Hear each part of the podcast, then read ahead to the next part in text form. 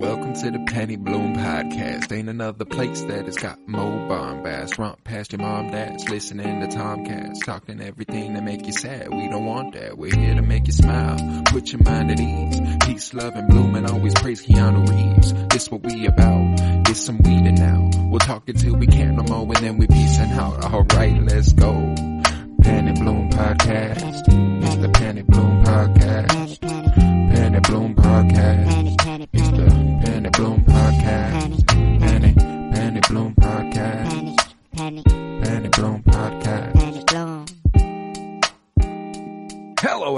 everybody, and welcome in to the Penny Bloom podcast.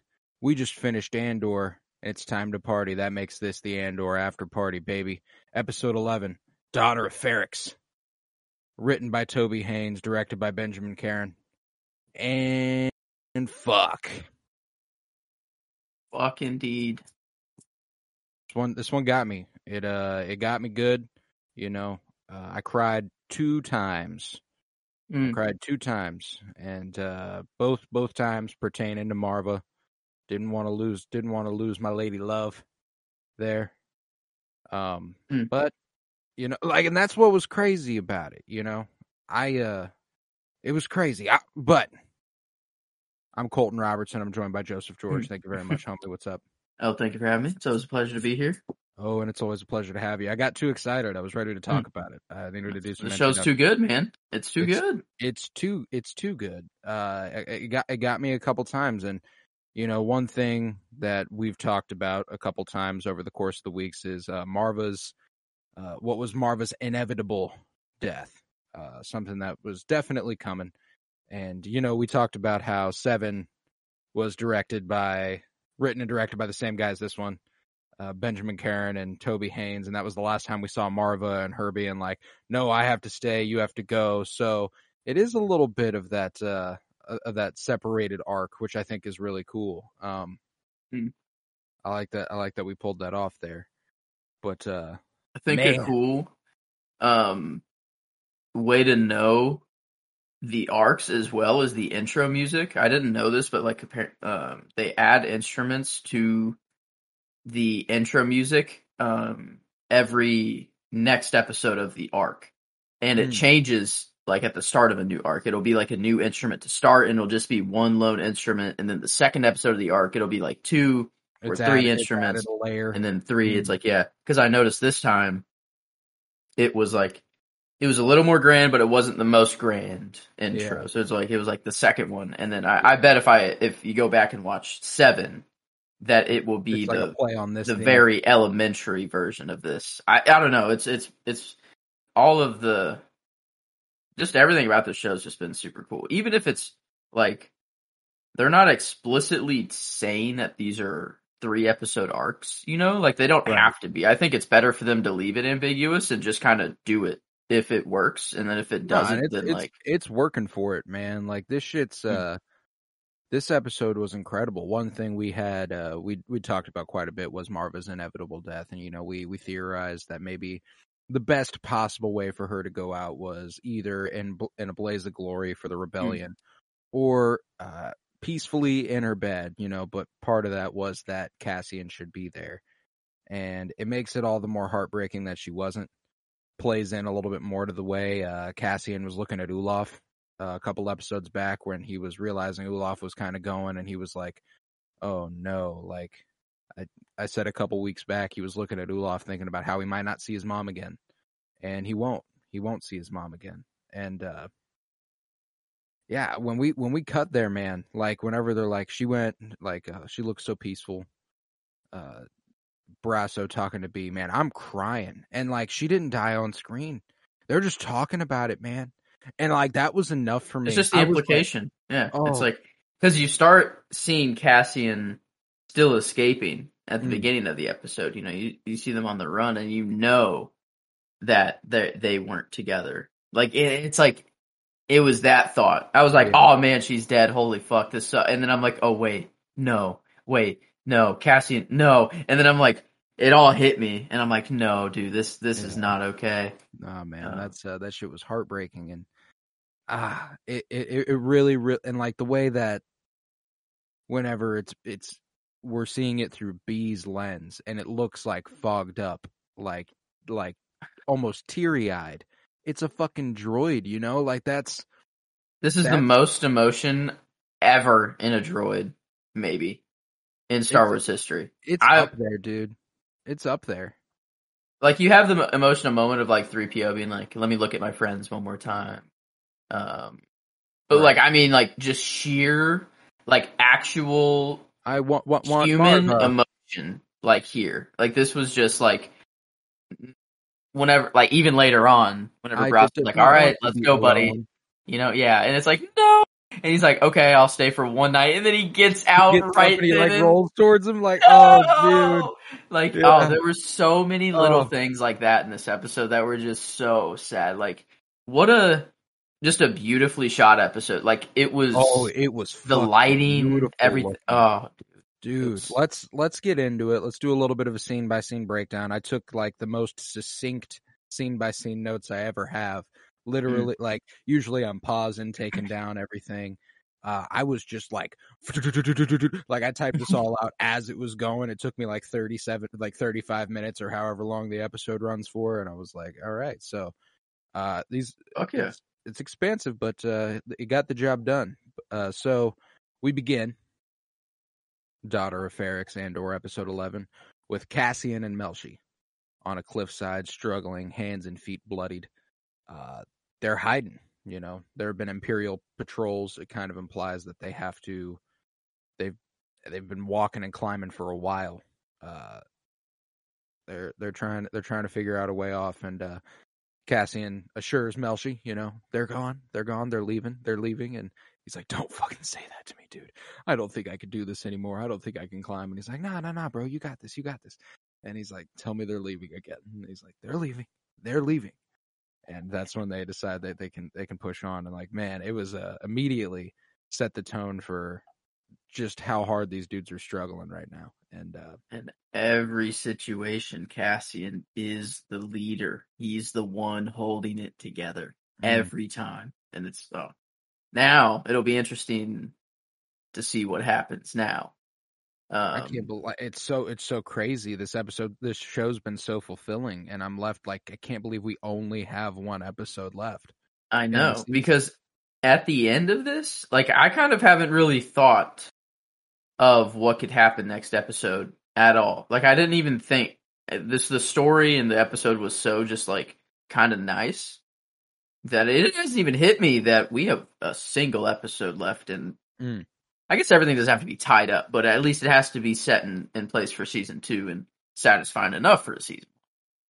Um, I, I don't even know. I think, uh, yeah, we'll get there. We'll get there. I got, I, I got Sure. some things that'll lead me there, Sure, but uh, yeah, they go ahead and climb on out after uh, after this Imperial patrol goes on away, and the implication here that the Imperials have been patrolling the planet looking for the escaped prisoners means that uh, a lot of them probably did not make it.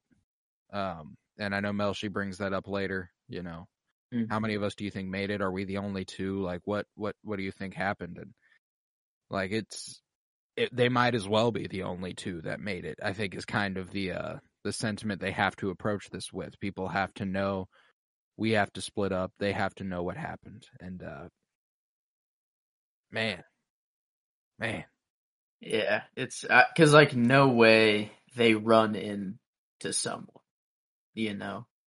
Like, there's no way they re- yeah, like. Yeah, E- I even mean, if I mean, they could just for storytelling sake, you know. Even if like a hundred people made it out, the odds that even two of them cross paths in the entire galaxy, like after that, Not not big, unless like unless I don't know, convert. Like, that's the thing though is that like there was no return for Kino at all. and it Mm-mm. kind of it frightens me. Like I don't, I because I think it's out of the picture now. I don't think like do they go back there? Do they maybe? So a thought Here- occurred to me. Maybe he's not killed. Maybe he's just immediately imprisoned again. May, may, maybe he's taken to the ISB. Maybe he's able to uh, you know, narrow a little bit of a focus on where Cassian might be. I know he knows him as Keef Girgo. That's the thing But- is that yeah, he's not known as Cassian there whatsoever. Like that, that's they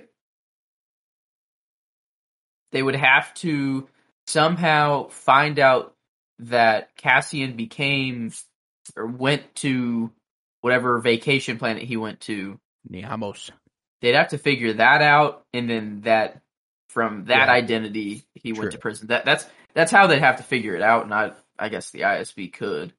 Um, I was trying to think of like, um, even if they do, I guess they go there and they're like, oh, a prison break.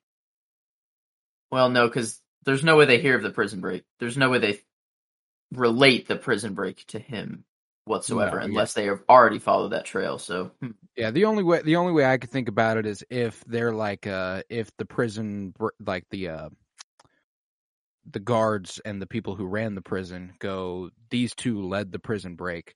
They have like little holograms of them and an ISB agent's like, "Oh, hold the fucking phone. That's Cassian Andor."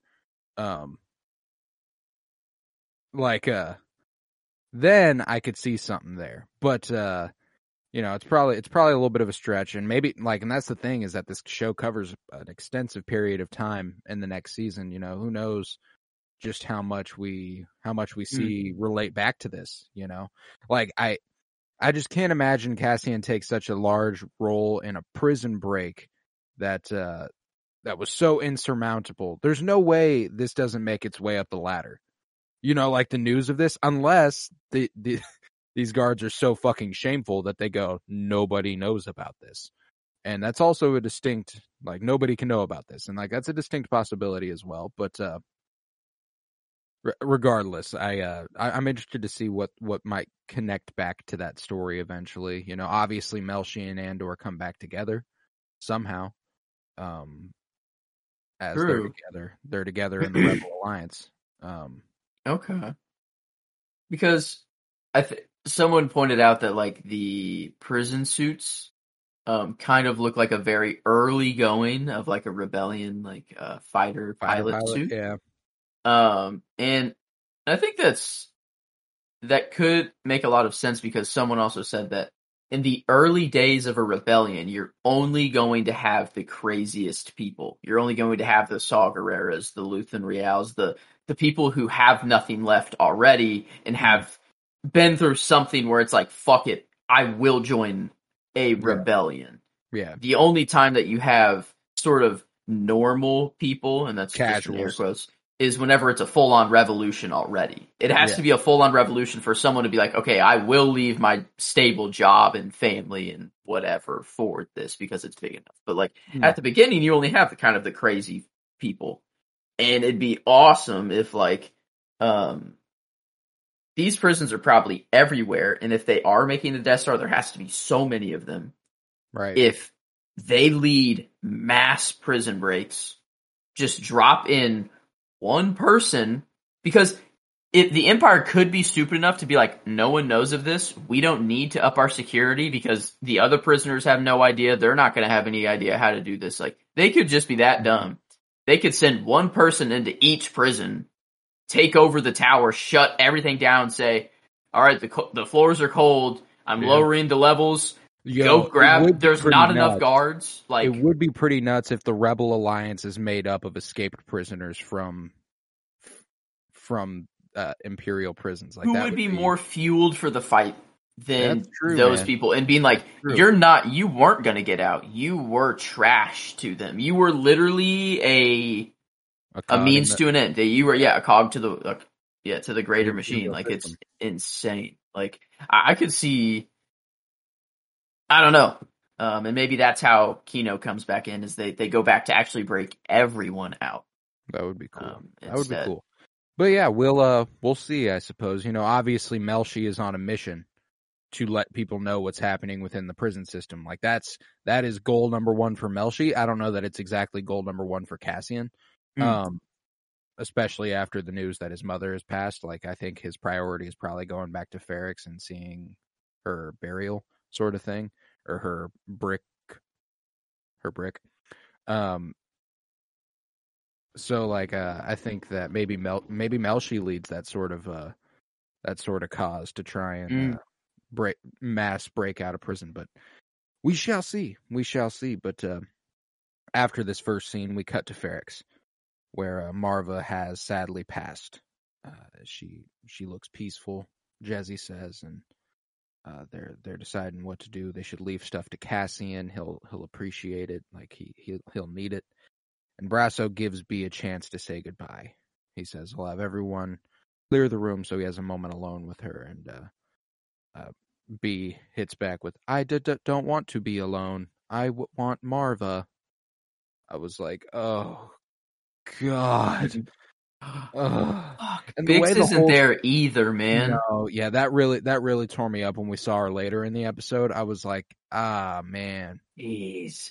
yeah, this is uh, this one's this one's. eh, But I I love that Brasso was there. You know, I do, I do love that Brasso was able to to be there for probably Marva and and her in her later moments, but also be and uh, you know, he he gives her he gives him the chance to say goodbye, but B's like, uh, I can go with you, Brasso.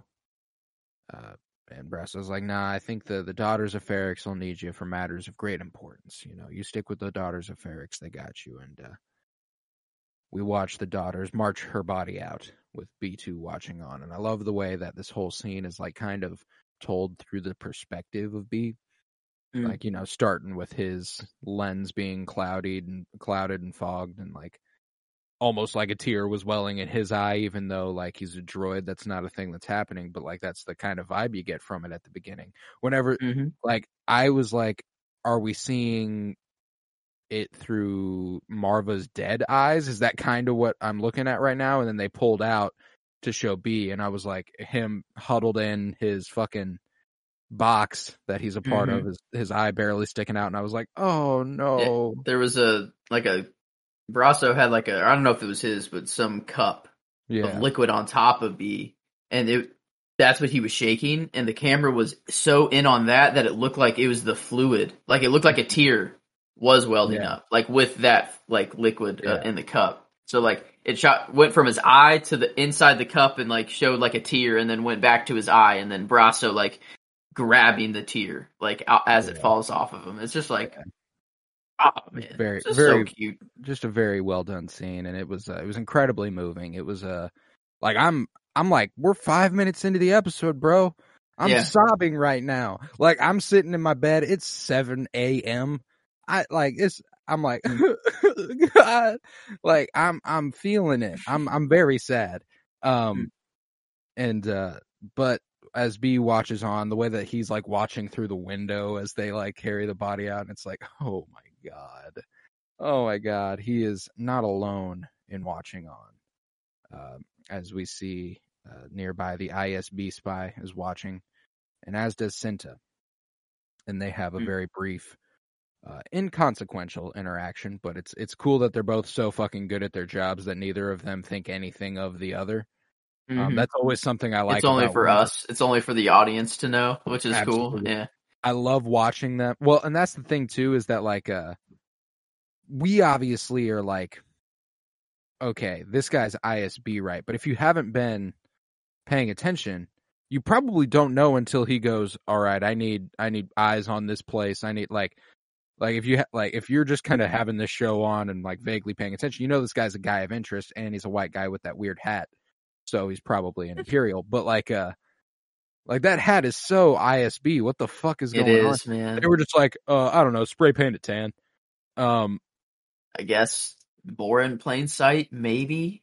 yeah, I don't know. Um, I don't know. Just because it's not white, black, or gray, right. um, maybe is enough for Oh, them. yeah, but yeah. yeah, This was a great scene, and like I haven't even thought about my favorites for this episode. It's gonna be so Mm. fucking hard to decide. I think I got mine down. I got I put mine down. This is the the first time that I've done mine before recording. For one, I felt passionate enough to be like, "Oh fuck it!" Like, I didn't. I, was, just uh, didn't have time. I watched it.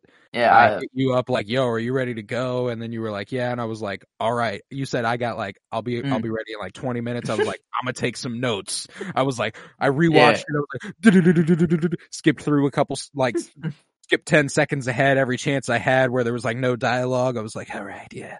Oh Um, yeah, this one I I knew my favorites coming out of this one.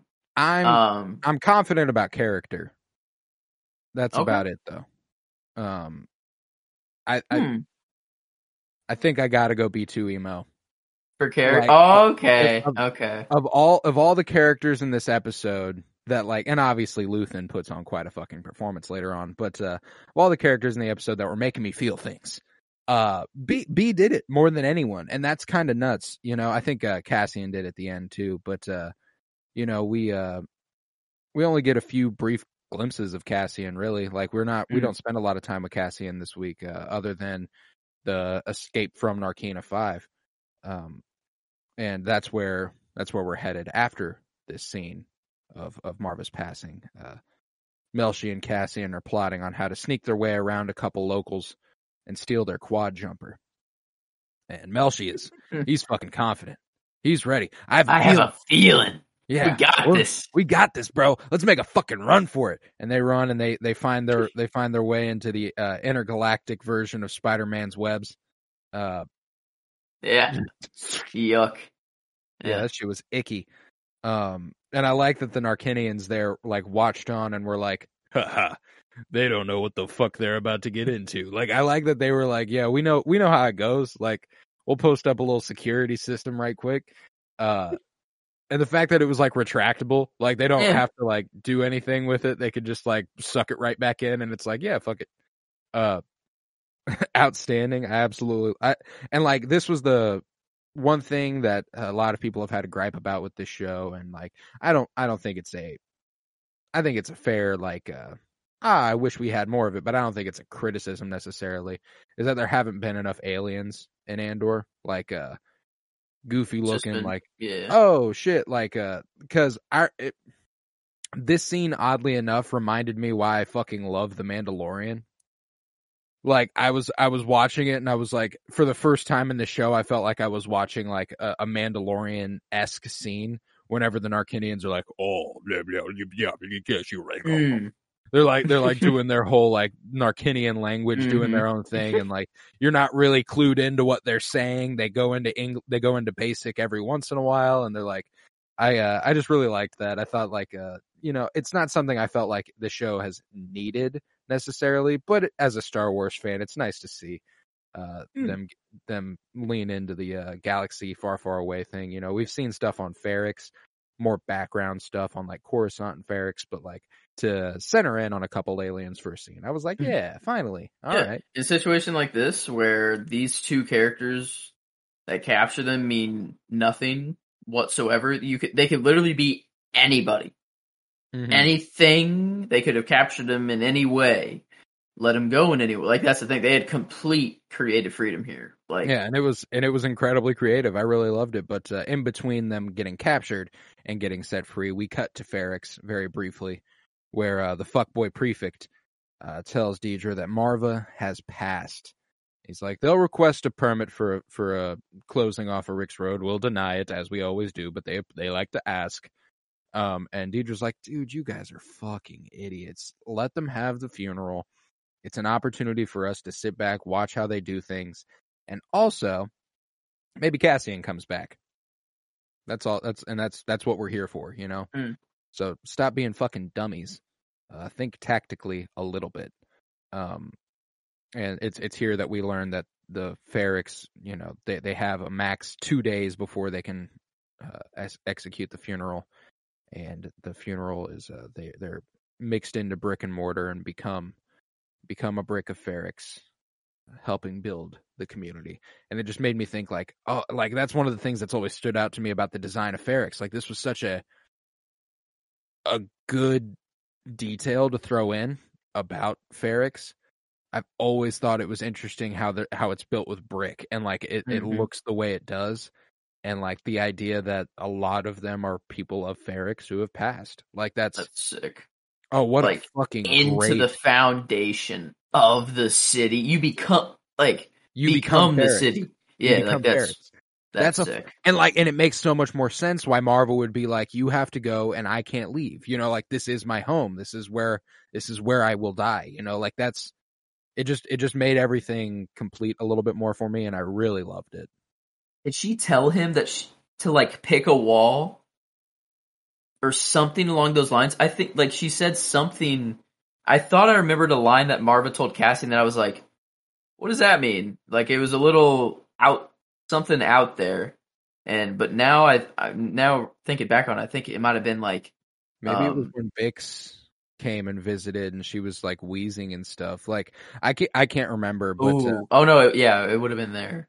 But like, I swear, like she mentioned maybe a wall or something like that. Like, uh, interesting. No, yeah, I didn't. uh I didn't Huh. catch that, but I'd be willing to bet that she gets uh she gets a brick on Rix road, probably like right where they uh they hanged, oh, like right by there. I think it would just uh I think it would just be a little poetic, Yeah, something dang. but I uh, didn't. Th- I didn't even think about that. That's Yeah. that one hurts. or up in the bell tower, very tippy top, Yeah, top brick. Like, That'd be pimp. That would be pimp. Like a like a beacon of Ferrix. Mm. That'd be very very cool. Um, Mm. I like that we got the bell ringer back this week too. Fucking huge. Uh, huge. made- made- And, made- I mean, shit, that was, let's see, I think your favorite character, what yeah, uh, episode was it? Yeah, two episode two. Yeah. The Bell Ringer, episode two.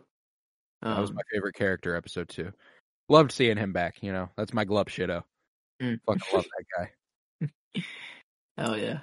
No, I have, uh, haven't gotten to my character yet, but, uh, we'll get there. No, yeah, and uh, your character is completely founded. I don't even need to ask. But uh back on Narkina Five after this brief scene on uh, uh Ferrix where Prefect is talking to Dedra, uh, the two Narkinians weigh the value of Melshi and Cassian's lives. You know, like oh, what the fuck? You know, we could probably get a lot of money. They're prisoners. We could go to the Empire, and they're like, no, no, no, we haven't done shit. We haven't done shit. The Empire fucked us over. And I like that they like go into their own language. They start, "Oh, you make it go eat the ball." Eat Uh, really good for the first time in a long time. What do you say? Yeah. You know? Yeah, no, They're- they're- I I also love that they're like, ah, they didn't do any harm. The Empire's been fucking us over, you know. They they've poisoned the water. They've uh they- they've done all sorts of shit to fuck up the planet. And there and the Narkinians are like, you know what? Solidarity. They go ahead and free them. And they're like, where are you off to? You know, I, I like that they take like a really friendly turn. Like there's nothing. Yeah. Like and that I- going I that- from selling them to eating them to being like, you know what? Yeah, the Empire does fucking suck. You guys can go. You can take our I- ship. Fuck it. Yeah, and like that's what's fantastic. I love that it was like it was just so fucking just the general population in the Star Wars universe. Like usually you run into a problem and it's like, oh no, how are we gonna get out of this? But a problem was presented here, and the people who looked like they could be the problem were like, you know what? Nah, we're actually pretty good dudes. We'll let you go. Um, and I like that they were like, you need a fucking ride? I'll take you off planet wherever you want. Uh, like that's hilarious. I absolutely love Yeah, it. where you want to go? Yeah. Where are you looking to go? It's like Niamos, and they're like, "Oh, Niamos, huh? Yeah, I could use a vacation. Let's fucking Let's go. Yeah. Uh, yeah, they they they they take off, sputtering engines and all. You know, the doo, doo, doo, like the little Almost crashing into the water before Yeah. they take off too. Like it barely gets off. Um, absolutely outstanding. Mm. But uh, next up on Coruscant, Kleya is paid a visit by Vel, uh, who Mm. isn't exactly holding up the traditions of code speak in the shop. Uh, she's she's rather insistent that she talks to Luthen, asking where he is, and uh, Kleya's like, he's not a, he's not here right now. We would uh we would get back to you tomorrow if you sent up a if you sent up a flag. Like that's kind of how it goes. And she's like, oh, we. I know he's not here. I checked the back before then. The Fondor's gone. What the fuck going on there? And uh, Kleya's like, you are lucky he's not here. This would go rather poorly for you the way you're fucking talking. We can't do shit like this here. Uh, and Vel responds, you know, I gave him Aldhani. I can kind of do whatever the fuck I want. What have you done for him lately? And I loved Kleya here mm, being like, for me, there is no lately. There is always Like I'm a crucial part of this operation. I am always dealing with everybody. Like I am the face of the operation. Luthen is the fucking background. You know, like so you want to come at me and ask what the fuck I've done? Just hold the Oh, yeah. fucking phone. Like She, I, was like, she had her like her Luthen speech like last uh episode. yeah, um, sacrifice? Yeah, she had Everything. there. I think it's it's more of uh. I was trying to think of it as like Kleya was actually the one doing all the things, and and you know Luthen was was taking orders from Kleya. But I think it's more of just like anyone who's taken this vow is just sort of seen like we're in this together. We don't Yeah. take orders from really anybody. Everyone's just on the same level, sort of thing. Yeah, for Um, now anyway, until there is a true hierarchy, Mm. as there is later Sure. on, whenever it becomes a true military organization. But for now, it's Mm. like, hey, Luthen kind of runs the sh- runs the show, but Kleya's there, kind of holding it down with him, and it's like, Mm. all right, he's got he's got help, you know. At least he has someone. Mm. Uh, Yeah. But uh, you know, Vel's like, all right, all right, fair enough. Uh, I just wanted to let you know that uh, Cassian's mom died. Uh, I'm taking off in the morning. Cinta says, you know, uh, it's pretty crowded there. I think that kind of implied she's going to pick Cinta up and get her the fuck out of there. Like there's no reason to be Mm. there anymore. Is kind of the way I took that. Am I am I reading that correctly? Yeah, yeah. I mean, and that's the reason they were there in the first place was just to see if he would come back, and that's the most likely spot. So I guess, I mean, it would make sense if she were to stay for the funeral, though. Um, so I don't know. Yeah, I, I guess. I think her funeral is where shit pops off. Because I mean, that would make sense that, that you could have you have Cinta there, um, Vel. maybe Vel, and then Cass- Cassian. Brasso, maybe Bix is fueled by a fire. somehow. Bix. Well, I think it'd be cool if uh you know they they have the funeral right outside the hotel and like Bix sees it and is like like motivated by their by their show of force. Like there could be something there. It could be very interesting, but uh I think uh I think ultimately one of the ways that they think Oh my god. It's gonna be the bell that keeps Bix in it and the click the clickety of the town. She's gonna hear the screams and she's gonna need something to like keep her into reality and be like, What am I fighting for? And she's gonna hear the dong dong and then the the clickety I, I oh dude, it's going down on I didn't even think of that. It's going Oh, down yeah. on Ferrix. That's what dude. that's what the finale is. Is the is the Ferrix revolution. because Like, even no Narc's coming back. Mhm. Narc yeah, Narc's Everyone. coming everyone's going to Ferrix. That's where that's where it's all culminating right now. Um, I have I have little to no doubt. but, uh, Mm, okay, okay. Yeah, yeah. But back on Ferrix. Speaking of, the ISB spy is enjoying a beverage and watches Brasso make his way to Marva's place, and uh, B is like, "But Brasso, you're back," and uh, the agent clearly has more people here. Uh, watching as he requests a full accounting of any comings and goings from this uh, from this apartment. Uh, he's uh, he's want he's wanting everyone to keep a lookout for him, and then on the inside, well, first we get bell ringer going like that's the end of the day. Bong bong bong bong bong bong bong. Uh, lets everyone know, and uh, back inside the place, Brasso tells B it's time to go, and B isn't uh, very receptive of the idea. Uh, you know, he wishes to stay. This is home. And uh, Brasso insists that he can't leave him here alone, and B's like, ah, then you should st- st- stay. And Brasso's like, ugh, one night. And B's like, that's all I wanted to hear. He, he gets out of his charging port, comes towards like- him, and is like, Yeah, goes up? Right by his doing? What are we feet. doing tonight? looks like- so you want to start with some board games or some video Yeah. games or what do you Can want? we make a puzzle? Uh, uh, absolutely fucking love B, man. That's uh, and I think yeah, I have no doubt. That's that's my favorite character of the episode. He was just so That fucking. is- that's a good. You know, I mean, like I don't think I've given him that nod either. Uh, so I'm uh, I get, I gave him it for the first episode, uh, the very first one, yeah, and and that was it. Um, so yeah, this is uh fuck his yeah. first nom for you. I like to is- spread the love for the character. Oh yeah, no, you you got a good spread. You've definitely got a very good spread. I got a lot of Luthen, um, yeah, Luthen is my only repeat one, I think. Yeah, um, Luthen's my only repeat. So, Hmm. but I mean, you have a good- very, good very good. Yeah, you don't. I don't think you have a single repeat. I've been Um, trying to I've been trying to stay kind of conscious of that. Mm-hmm. Uh, Yeah, Bix, the Bell Ringer, Luthen, Vel, Nemik, the Aldhani Elder. What a that's a that's a goaded one there. That like uh that one dude yeah. leading everything. Kleya, Gee, Saw Gerrera, Kino, Loy, Cassian, and B two. Ooh, dude. yes. Yeah, you got a good spread. Yeah. I got Luthen, Luthen, Luthen, and another Luthen. Uh, one more. That that's where I'm going this episode. So I got Man, I yeah, got four mean, Luthens. It's kind of Um, hard to not go Luthen this week. He was pretty fucking badass, Oh and he got a lot more.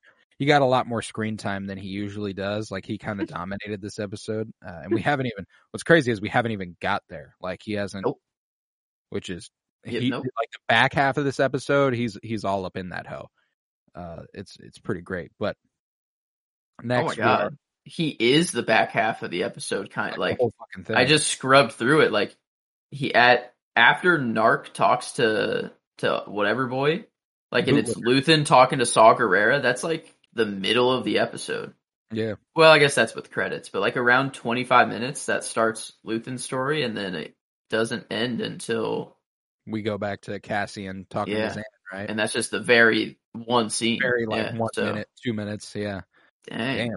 But uh yeah, next we are with Bix, who is not doing. Oh, Uh she is she's looking bad. Uh and she's asked to accompany an Imperial and she's taken to yet another interrogation. And she's threatened that if uh the guy who is receiving her answers doesn't feel she's being honest, she'll get some more Gorst treatment. A little bit of uh screaming children. Uh that'll be that'll be good for her. And uh she's presented a hologram of Anto Kreegyr, and uh, she's asked, "Is this the man you introduced to Cassian Andor?" Uh, she she doesn't answer. Tears well in her eyes, and the overlay here was a fucking amazing choice. Uh, just haunting and devastating. The the the Chandrilan children on Coruscant doing their little uh, ritualistic uh fucking I don't even know what to what to call this like their there's fucking Old speak yeah their yes, little their old uh ways their yeah I, yeah the way that that all those voices overlapping came in while we were still on Bix and Mm. she was reeling and her eyes were welling with tears it was like oh man you know like th- she's just clearly You think that cry was her trying to be like, dang, you got him, and I don't want to say yes, trying to like trick him, or like crying as in like, damn, I know I'm gonna have to go get some more gore treatment. You know, because I'm gonna it's like- tell I- them no, and it's the truth, and they're gonna be like, No, I don't believe you. I think I think no matter what, it's an L. Like no matter what, if she says yes, they'll go, "Oh, is it?" And Mm. they'll go ahead and give her more. She says no, they'll go, "Oh, is it?" And, and, uh, like no matter what, I think it's like there's no good answer she can provide. If she does, like I also think she's having a conflict at heart of like I can't tell them one way or another. Like I think she's still holding it down. Like she still is refusing to speak. Ever since she's been taking there, we have not seen her speak a word. true. Like That's we and she knew Kreegyr too. She recognized him. Like she looked at him and, and instantly. Like I don't know. I don't know if it was just. I took that look as more relief that it wasn't Luthen. Oh, okay. Like it was like, oh sweet, you're Mm. not you're not that onto it yet. Like you are. That's probably more fair. Yeah, I took it more as like a oh cool, all right. So I don't have to worry about Cassian that hard. Um, y'all don't know what the, like. It's hilarious that the Imperials can't find someone in an Imperial prison. Like that's so fucking funny. Um, just a different name. That's all it took. Yeah, that's all it took. So fucking funny. But um the Chandrilan kids are taking part in the old ways there on Coruscant. And Vel is appalled. She's like, no fucking way. they're doing this shit. And Mon's like, yeah, like she is so unfeeling, so desensitized. Her hair is a little bit uh roughed up Ew, compared to what she usually looks like. She's is she sipping on something in this scene? Mm-hmm. Yeah. Okay, yeah. I was like, I was like, she's she's going a little, she's going a little wine mom here. Mhm. Uh, and uh, you know the way she's like, uh, yeah, I don't know, man. And Vel's like, are you making her? She's like, no, I, it's not me. And she's like, Perrin, and she's like, uh, surprisingly enough, no, it's her. She loves doing this shit. It's the only thing she's ever on time for. She loves she loves being with her friends and doing this shit. Uh, and Vel's like, don't tell me you're taking proposals. And Mon's like, I'm in trouble, Vel. Like I've got, I've got shit going on. And uh, Hmm. She finally explains to Vel. She like, and that's what's cool about it is like a couple episodes ago they were doing that like, uh, oh, I can't tell you everything thing, and now Mon's like, I, I'm having a rough fucking time, man. I uh. She explains literally everything that she's been going through. Obviously, uh, uh, Vel still holds back because there's that part where Mon's like, everything was so simple, and then Aldhani, and Vel's like, Ugh. yeah, yeah, I did that one. That was me. Um, like, oh god, I can't. Uh, Oopsies. yeah, oopsies, made shit really hard for you. Sorry, cuz. Uh, but uh, I could know, give you that four hundred thousand, like no problem. Uh, Yeah. but oop, you know, Oopsies. but I do love that she she explains everything, including that last year she was pulling 100k out of the family trust every month without a trace. damn. Uh, Yep. like I like I liked that little detail where they were like actually like explaining how much money she was moving. Uh, she wasn't fucking around. She did that shit for a year. That's uh that's over a million dollar million credits she moved She's funding the rebellion Yeah. solely, probably like Uh, for Who- for the like, time. yeah, Yeah, like which is nuts. Like then, because how long they say she would? They they say for the last year. she said last year. just She, damn. she just said last year I was pulling out 100k a month for the family trust, but she also says 400. Like she says, and then we we figured out a way to cover it all up. But at the end of the year, there was Mm. one ledger. There was one ledger that was too obvious. It was too obscure. It could, you can't hide it. So I needed help. Uh, and right when she's ready to explain how she got that help that she needed, Leida enters, and it's kind of a like a. It lets Vel know like oh, I see. It's some sort of proposal. That's how this whole conversation started. And Mm. the way she just like dead eyes her mom, like, oh my god, she fucking hates this woman. Yeah, she sucks. like, It was so disheartening. Like, uh, even The even fact- while she was doing even while she was doing like the Chandrilan old ways with her homies, she was like she'd like look up and just seethe at her mom, like, dude, chill the fuck out a little bit. the fact that it it wasn't even Perrin to like push her into this. That even Mon is like, no, like yeah, no, she's doing this all on her own. Like I don't know, she's just really into this. It makes it even worse. Like it's like she's even more like Perrin. Like Hmm. it, it, it's Perrin is so in her mind that his decision just comes out no matter what. Him not having to say anything. So it's like Mhm. I don't know. That is kind of nuts. That like, m- like Mon, like this proposal might actually just be like the best thing because like the daughter might see it as like, oh my god, yes, like this is all I want. You no, know? yeah, like I genuinely think like the thing is is that it like it truly at this point depends on who that news comes from. If Mon poses the idea that she's going to get a proposal, she's going to be fucking pissed. If Perrin poses it, she'll be like, "Cool, yeah, I love that." You know, like and that's what fucking blows. Like that's what Perrin has done to this child. You know, like Perrin has turned her Ah, against her mom I- so fucking much man, that like no matter what she does, she's wrong. I can see the scene where Mon is like, she realizes that, and she's like, all right, I need Perrin to, to tell her. So she goes to Perrin and is like, hey, I need, like, cause how does she say that to him? She doesn't, you know, because Perrin's gonna be like, oh, now you're one for the tradition, you know, now you like it, you know, Right. like now you're gonna, you know, oh, now you need my help, you know, now when it comes to this, and he's like, no, like, oh, I'm, I don't know. I feel like maybe he tries to blow it up or something even more. Yeah, there's Um, like that's the thing is that that house how they die. Maybe, maybe. Luthen's like need to make the hard decision. Sorry, like sorry, it's your family. You know, like, dude, no Maybe way. uh maybe uh Davos Sculdun takes matters into his own hands. Like maybe that dude the, he's you know, he's a thug, not a banker. Maybe he's True. like He's like, uh, turn it down and he's like, ah, well, gonna cap that ass. Um I could see something like that happening too, but we shall see. I did but when Leida enters, she dead eyes her mom. She's very happy to see her aunt though, very excited to see Vel.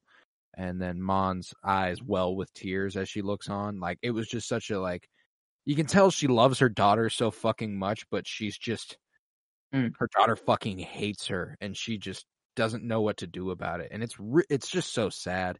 You know, it, yeah, I have I have her. I don't think she gets the nod for performance this episode, but she definitely gets an honorable mention for this scene because like the deterioration of her being like sort of calm, collected, and then at the end of it by like totally breaking down. Like she looks like a completely different person right. at the end of this. Like it's crazy.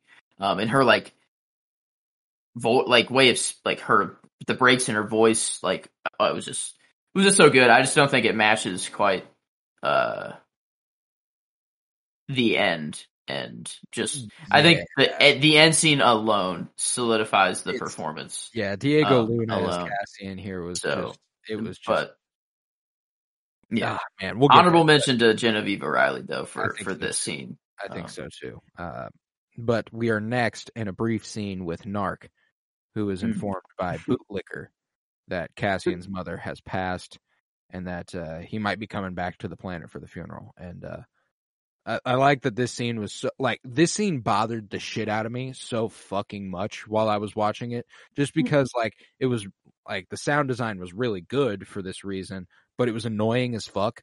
Mhm. Uh, I don't like watching these two on screen. You know, I hate I hate both of them. I hate like I hate both of I hate what they stand for. I hate that Bootlicker was still like, oh yeah, I'm gonna hold it down for my boy. You know, that's all, dude. uh, dude, look at this shit. Uh, like that's that's fucking annoying. Move on. Yeah, dude.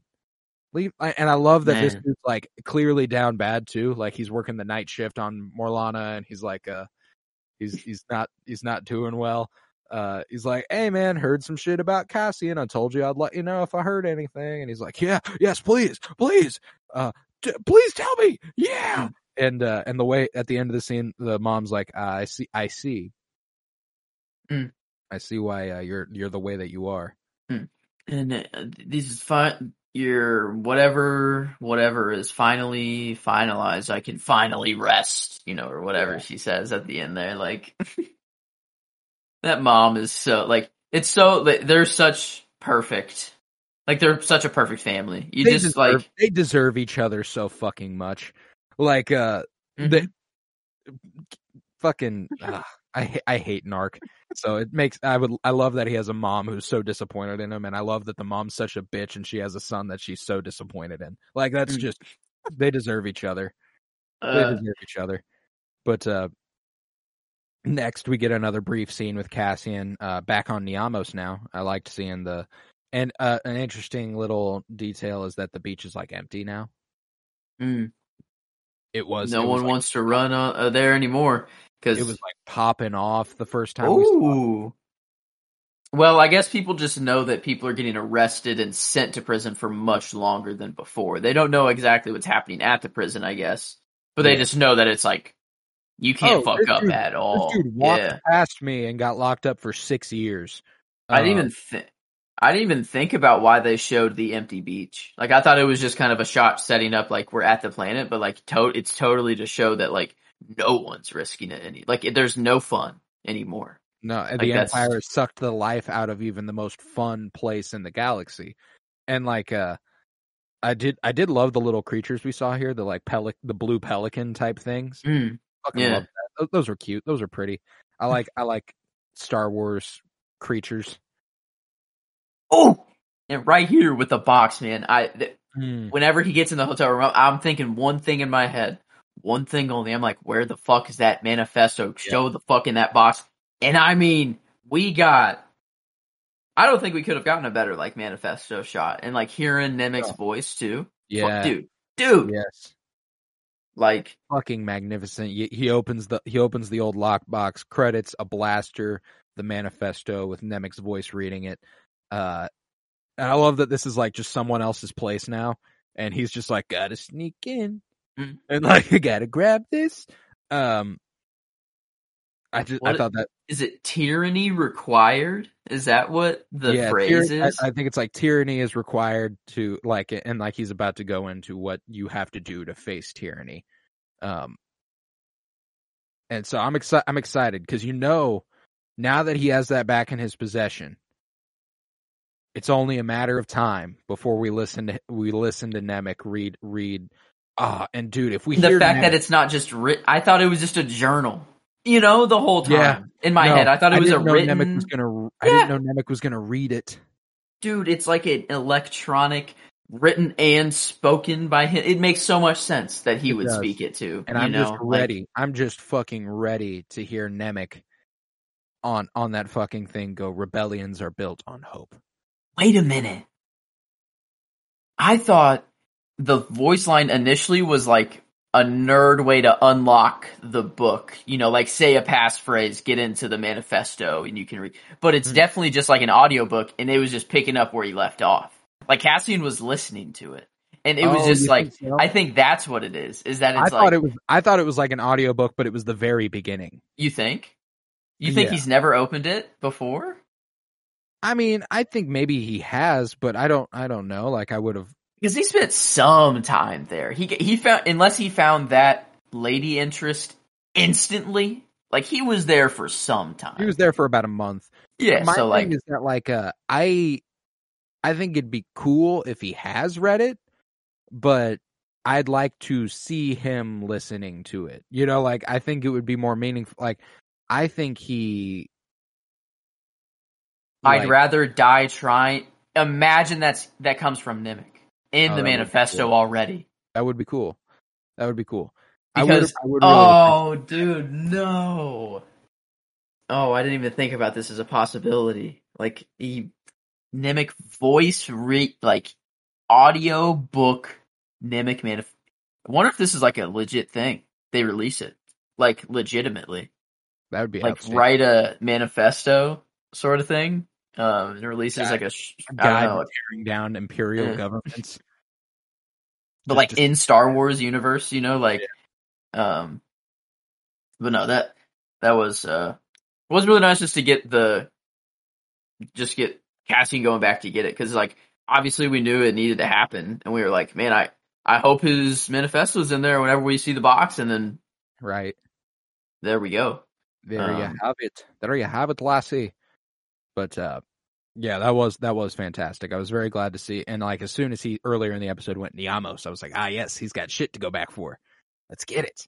And uh, I'm glad I'm glad that's what he did and uh nice nice brief scene, but uh, after that we cut to Saw's camp where Luthen is paying a visit and he's confronted and his cane is confiscated. And they spend a moment really really looking at it. You know, they put it front and center for you to see. I think Um, this is a different cane. This is a diff because the one before was like silver. I think it was like a metal, all metal one. Hmm. Um, maybe. At least the thing that extended I knew was like silver metal, but I, I thought the handle, um, when it Well, was first handle is- introduced. the handle has metal in it. It's just It's- all it's also wood.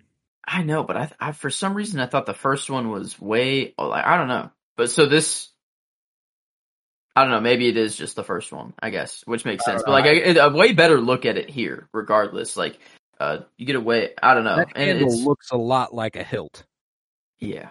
like, Like, exceedingly. the like, end of it too like um one end is very handleish and the other end is very like emitter like Yeah.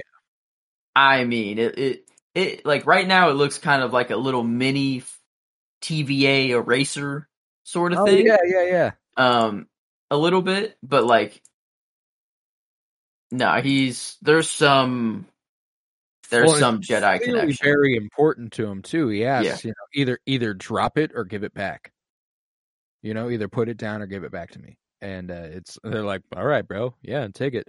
I like that Two Tubes is like Saw's in one of his moods, and uh, Luthen's like, "That's good to know." um, that's uh, that's good to know. I guess uh, I know what I'm walking into, and he walks in, and Saw is excited. He is revved up. He is ready to take on Spellhaus. And you were you were talking last week about why was Saw? Why did we spend that time with Saw? This is why, so mm-hmm. this conflict could come up. Mm-hmm. Uh, Luthen, it's it's much to Luthen's chagrin here that Saw is excited about Spellhaus. Luthen is like, I don't I don't think that uh that's uh, the thing the thing we should do. Uh, and he's like, why? Why not? Um, and uh, he's like, um, okay, um, so they the ISB knows, and they, they're gonna thirty men are gonna die. Thirty men plus Kreegyr are gonna all get. And Saw's like, huh. So you're willing to sacrifice all of them? Interesting that you know that. How do you know that? Actually, yeah, the, the distrusting fucker, fucker that he is, he goes, "So you're ISB," and uh, Saw asks, you know, what would you do if if it was me instead of Kreegyr? Mm. And Luthen's like, "Hey, man, you know, I've never Kreegyr doesn't know me. He's never seen me. He's like, you've never met Kreegyr. He's like, well, I have, but I've like, he didn't know. Mm. We were in the room. We were in the same room at the same time, but he had no idea who I was. We have systems set up. We talk to each other in different ways, and and Saw's only getting more and more amped up here. He's like, so, I, I can't. I he can't hurt you the way I can. And he's like, he's like, actually, yeah, exactly that. You could, you know me. If you got captured, I'd be fucked. Mm. Uh, and he tells Saw that it's his decision. Do they play the long game and sacrifice these 30 men plus Kreegyr? Or do they warn him and risk uh, setting ablaze a, a source that was many years in the making? And Saw's like, huh, you've got sources everywhere, huh? Do you have like looking around? Yeah, he was looking around the whole time before that too. He was like looking at all of his men, like uh, I just, at each one of them. and I've I've talked about this a couple times. That the the last time we saw saw saw saw the uh, uh, Rebel Rising book, uh, Jyn Erso's coming up with Saw within his cadre and stuff like uh what life was like with him and towards the end of her time there how he mm. became just the most distrusting person alive. I like that we're seeing glimpses of that here. And you know you see it really really on display in rogue one but like uh he's he's like well on his way to being the kind of like i've lost my mind.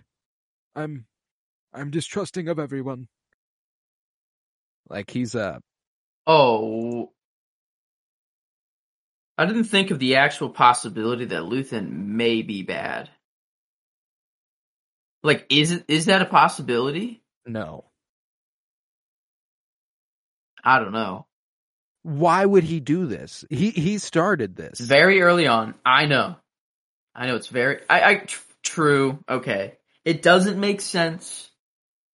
The imagery of two red coming out just reminded me a little of of Maul, like mm-hmm. um, and just uh, I don't know, just the imagery and like maybe because well, I'm trying to see like a twist that comes with Luthen with Luthen, and I I think the twist is that like there is some Jedi connection, and that's the whatever we get his the reason he's in the rebellion. No, the yeah, so, like this dude, but, this dude's a rebel. He's not. He's not bad, and that's that's what's important about this scene is I think it demonstrates it demonstrates that Luthen is a little bit of a he does have a little bit of a heart to him because when Saw is like, you know, uh, oh, and you're ready to sacri- you were ready to sacrifice those 30 men. And he's like, well, I was, but now I'm not so sure. You know, like it's like, I want to leave it up to you. That's why I came here to talk to you about it. You know, like, uh, is that, is that really just kind of him putting the decision, just being like, I don't know. I kind of, now you know, because I had to tell you because you were so into this. But if you, because I guess the thing, he would not have been here if Saw was so interested in doing it. He wouldn't have come to Saw to come hmm. get uh, advice. You know, in the situation, he would have just he already made his decision. He's like, no, you're staying with me, and uh, I'm letting him burn. You know, like that was how it was just going to happen. So I don't know if it's is it really, you know, in good faith that he's letting Saw make the decision, or is it really just like, well, now now he knows, so I might as well see what what he'll do. Mhm. I don't know, but I, I no, I, I okay. I don't think he's not bad. No, no, he's definitely not. I mean, If he is though, it'd be insane. it It- would it, like, it- I mean, that like, would be a twist where like it'd be like, what the fuck?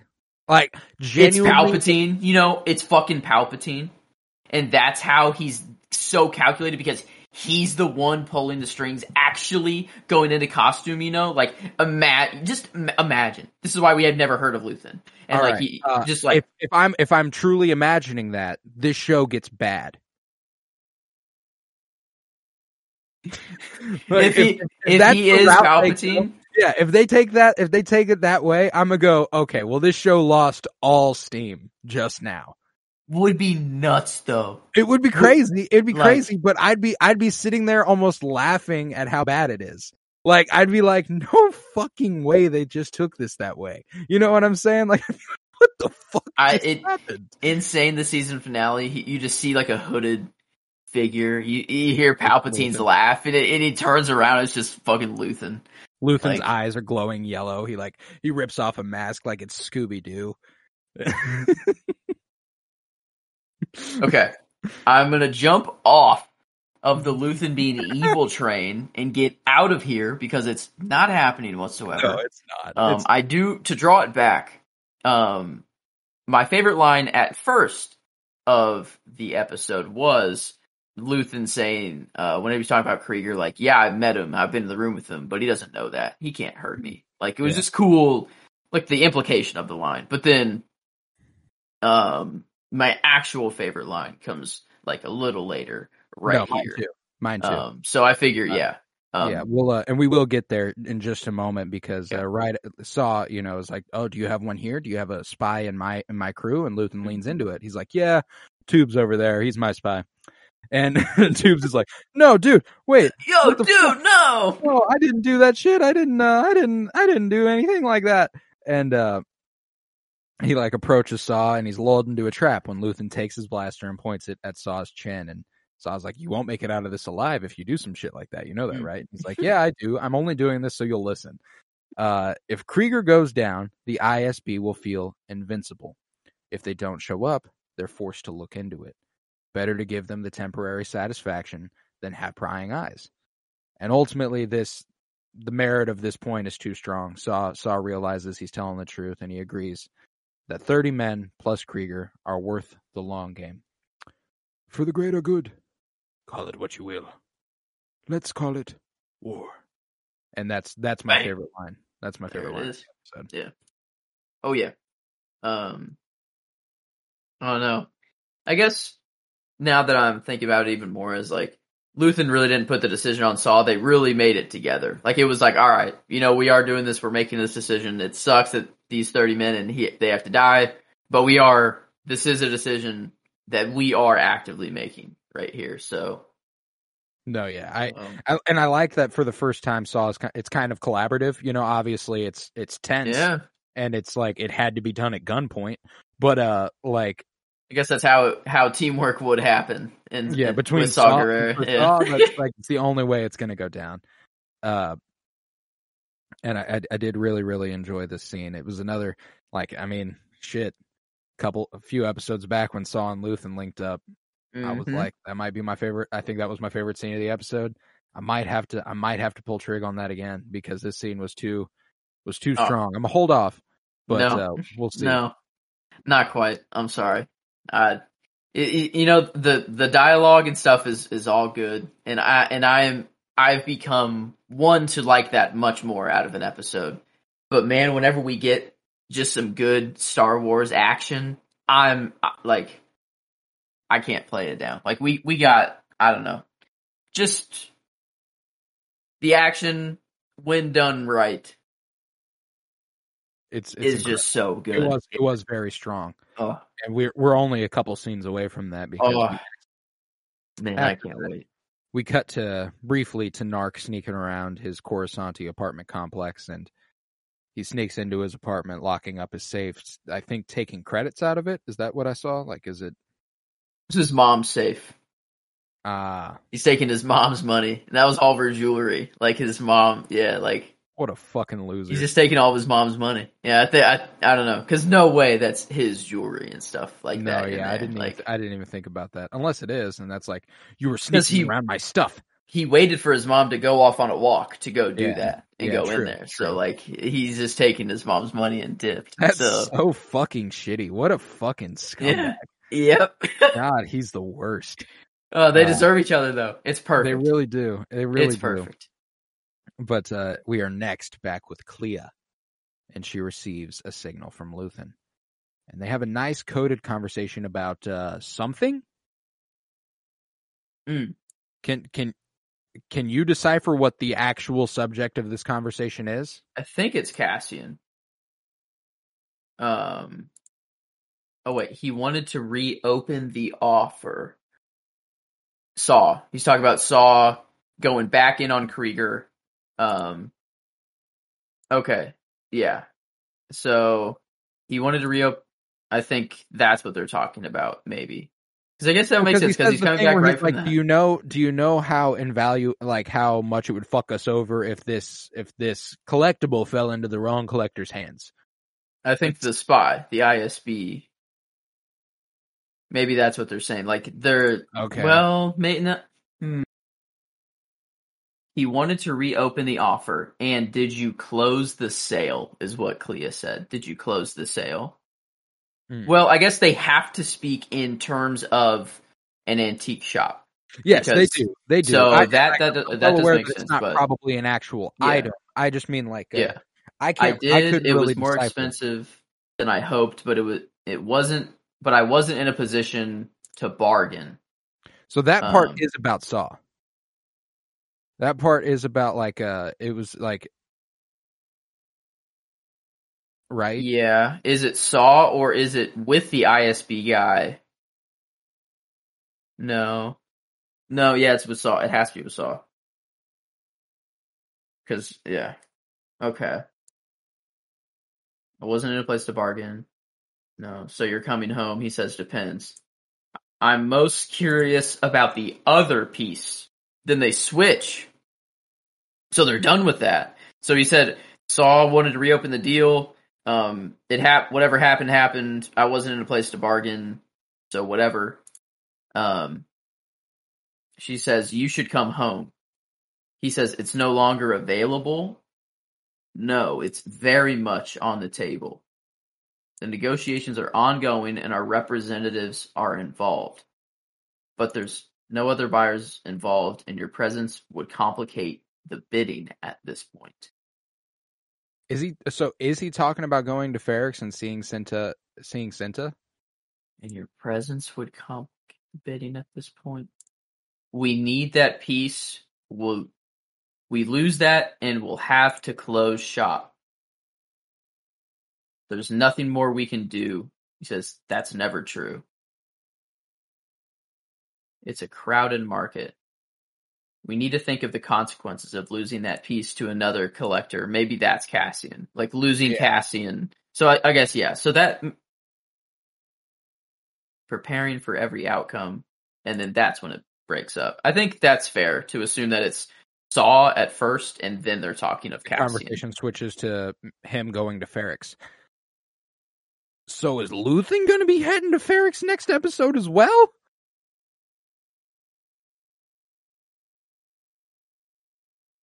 But she says, yeah, she says your presence would only complicate matters at this point. and he's like, no, we need to make sure he doesn't fall into anyone's hands. So he's like, but him Well- being there, like they're like that's what they're trying to find. You know, Yeah, like no that's way. they're trying to find Luthen through Cassie, and so him going to the funeral too. I guess it's the last thing the Empire would think, but like, But there's also the fact that I think he was pulling up to whatever place he was going to to was he pulling up or taking off? well, that's the thing. If there's an Imperial right outside of Oh, because he was, yeah, he would have been taken off from. Or wait, Saw's planet, which can't be what's happening there. yeah, no, no way. Yeah, where was he? Did we see what planet? Well, uh, the Empire says like Segra Minor or something like that. whenever they come over the uh transmission. Okay, yeah, we see the planet. It just kind of looks earthy. Um, like it looks. There's clouds. There's green. There's mountains. Whoa! There's a big, like, circular kind of I don't know hurricane. Looks like very particular, very spiral cloud shape, but I don't know. That is interesting. I didn't even think of where he was at the time, or maybe if that even matters because he shot off. He fucking he's gone. Yeah. Um. Yeah, this is an imperial. Yeah, because no way he's just leaving Saw's planet and an imperial patrol He is just. pull- I think he was pulling up to whatever was intriguing to him. Huh. Yeah, maybe we learn more about it next week. Maybe that's maybe that's just it. But uh regardless, the transmission is cut off when Luthen is uh is in the reaches of an Imperial vessel, and Luthen asks the Fondor to falsify an identity for him, preferably from Alderaan, and then he plays the imps. He gives the fake ID, and while they wait for that to come through, Luthen assesses what he's up against and takes the proper uh, preparations. He's uh he's pulled into a tractor beam and puts more plan in motion. He preps countermeasures. The imps grow restless and asks that he power down his stabilizers, and he he continues to refuse, continuing to talk to them like nothing's going on. They grow suspicious, and he continues to try to talk out of it again, but he's only stalling now. When they decide to pay him a visit and inspect him, he decides it's time to get out of there. Stop by the tractor beam until his countermeasures activate a series of bullets open up from behind from the back of his ship and send them firing towards the tractor beam of the vessel. And uh, I liked the way that like the Imperials were like from a fucking what the fuck from this ship. I like that everyone yeah, keeps whole like, craft or something like that. oh, shit. whole, like it was a farmer. It, it like it's supposed to appear as like a farmer's like yeah, or like a tow truck or maybe something like Yeah, that, like a something like whole. Yeah, So- it's not supposed to. It's not supposed to appear threatening at all. Like in Cassian earlier in the series, like never seen one of these do that. You know, like Mm. uh, this thing. This thing is pimped the fuck out. This man got went and pimped his ride, Mm. but uh, you know, uh, Mm. uh, ties are then deployed, but they've got fucking nothing on Luth, and He goes full badass mode, shoots a few down, and lightsaber ships his fucking way out of there. Uh, hopping into hyperspace and, and escaping with way too much ease. Like this man dominated this interaction. It wasn't even fucking close. Yeah, this from the from blowing up the first satellite dish until blowing up those last two Tie fighters in the like. Yeah. After that, I was like, holy, like, I don't know. I was like that. That's the Star Wars that like that I want there. It Mhm. doesn't have to be a lightsaber fight, you know. Like that was That was that was some of the fight. coolest Star Wars shit. Like, um, I was watching at like when it came out at two a.m. Um, and girlfriend sleeping right next to me, and I literally like after it's done, I ha- I go like, holy fuck! Like I have like an an overt react like out loud like audible. like I was like oh like I kind of just started laughing like I was just I don't know it was just You were so Luthen at the end of the eye, going, yeah like, like, I, like it- leaning back and yeah it was so good and uh I don't know it, it was my this is my favorite scene you were fucking skiing in uh in the yeah. eye. Let's go. yeah You know, yeah, this, like this was so hype and him like just he was just so like his ship is just so cool like that ship just fucks Oh, Um, it's nuts. and what's- he's just- he's becoming- is that that was one of the scenes that really stuck out to me in the trailer was the the lightsaber ship thing. Um, oh they show that in the trailer, and at some point during the scene, I realized that it was time for that. So like, it didn't. It wasn't didn't like, oh that. shit. Uh, it was kind of like, oh yeah, now's the time.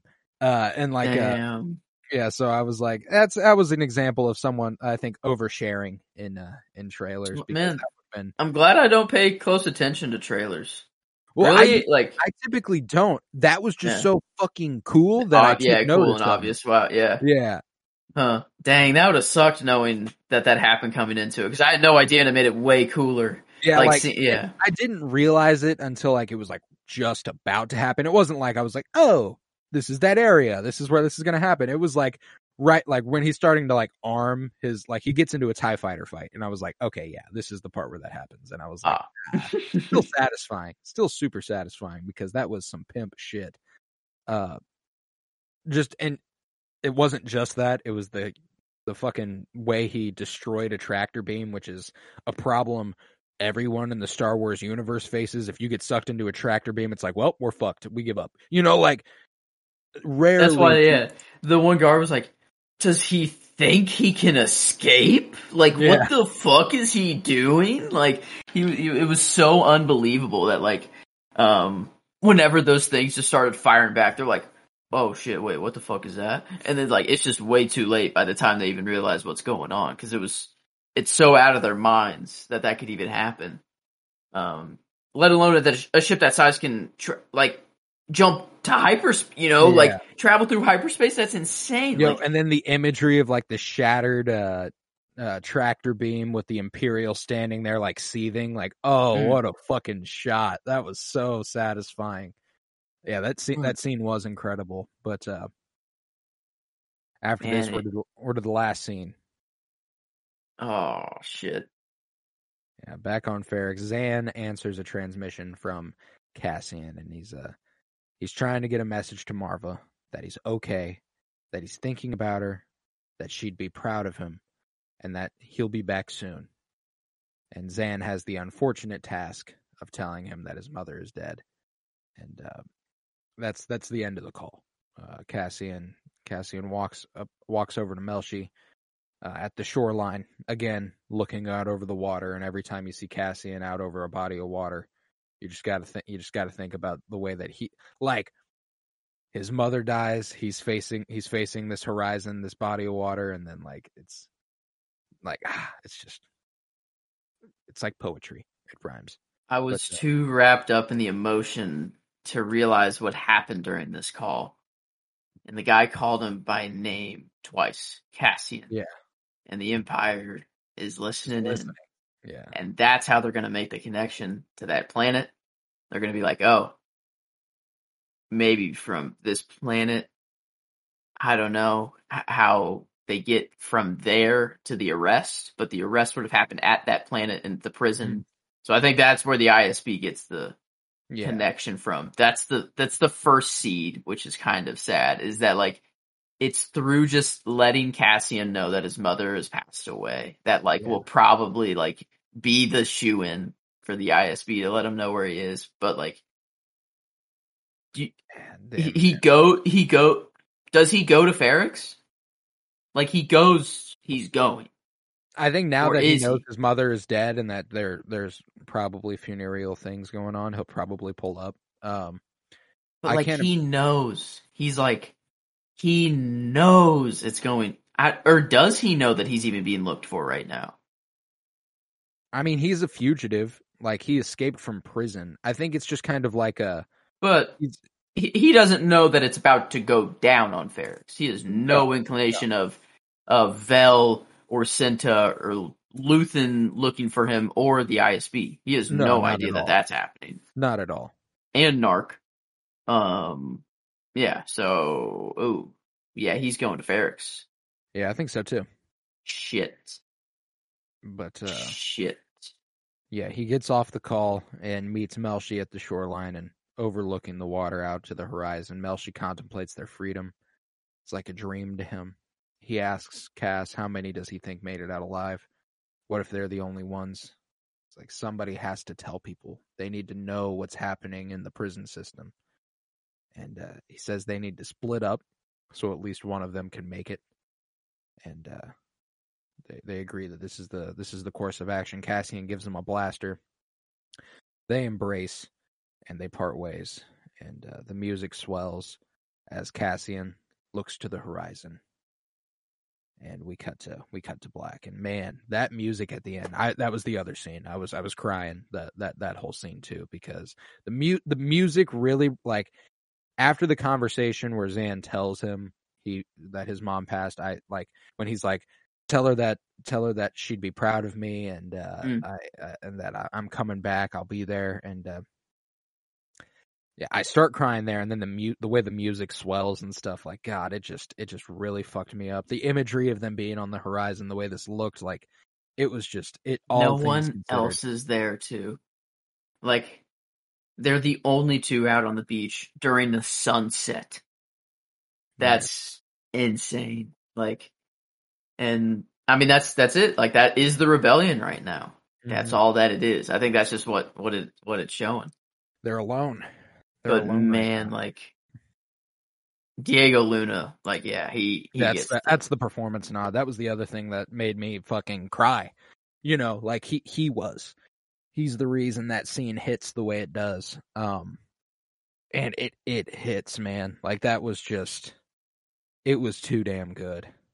he like yeah anytime that we get him looking out to a horizon like now just makes it that much better you know because because now that you know like in that last horizon the last moment he's looking back on all of the like all of them you know um and this is one of them that he'll remember is like the the first out of the the first i don't know what to call this one post prison horizon. You know, he got he got the the horizon looking the last look going into the prison and then seeing it on the way out, and then now he got got another one. I guess yeah, with the passing of his mother too. That's probably the the thing that passing of his mother and then the stick passing there with that one. Yeah, there. and then the passing of him Damn.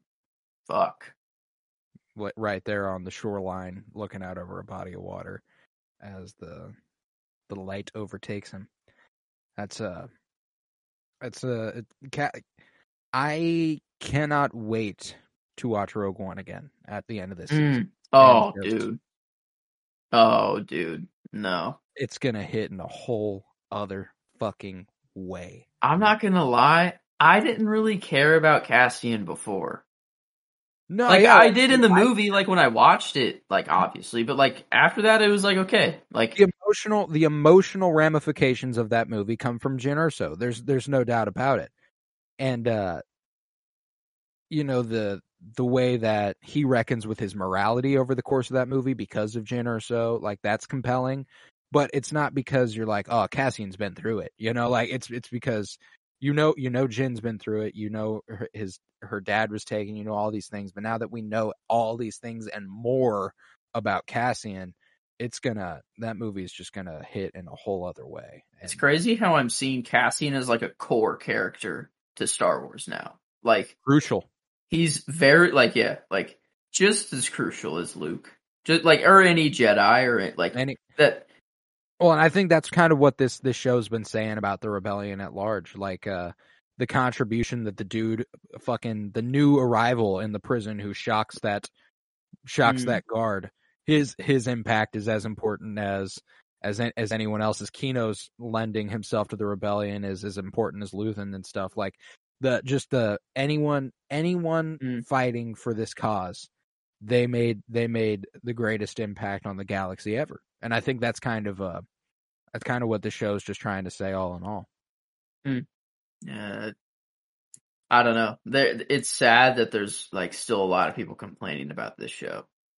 Like, There's a lot uh, of people who think it's boring and I'm just yeah. like, God, you that's like good That's the take on this episode is that it was super slow. The pacing is becoming a problem in the show, is what people are saying off this episode. And I mean, like, okay, off of last episode, sure. Like, we came off of that was a perfect episode of television. Like, we it couldn't have got much better. But like, this was the cool down, the calm before the storm of the season finale. Like, this is Well, I you know, uh, like my I thing don't know. that, like I don't know I don't know what your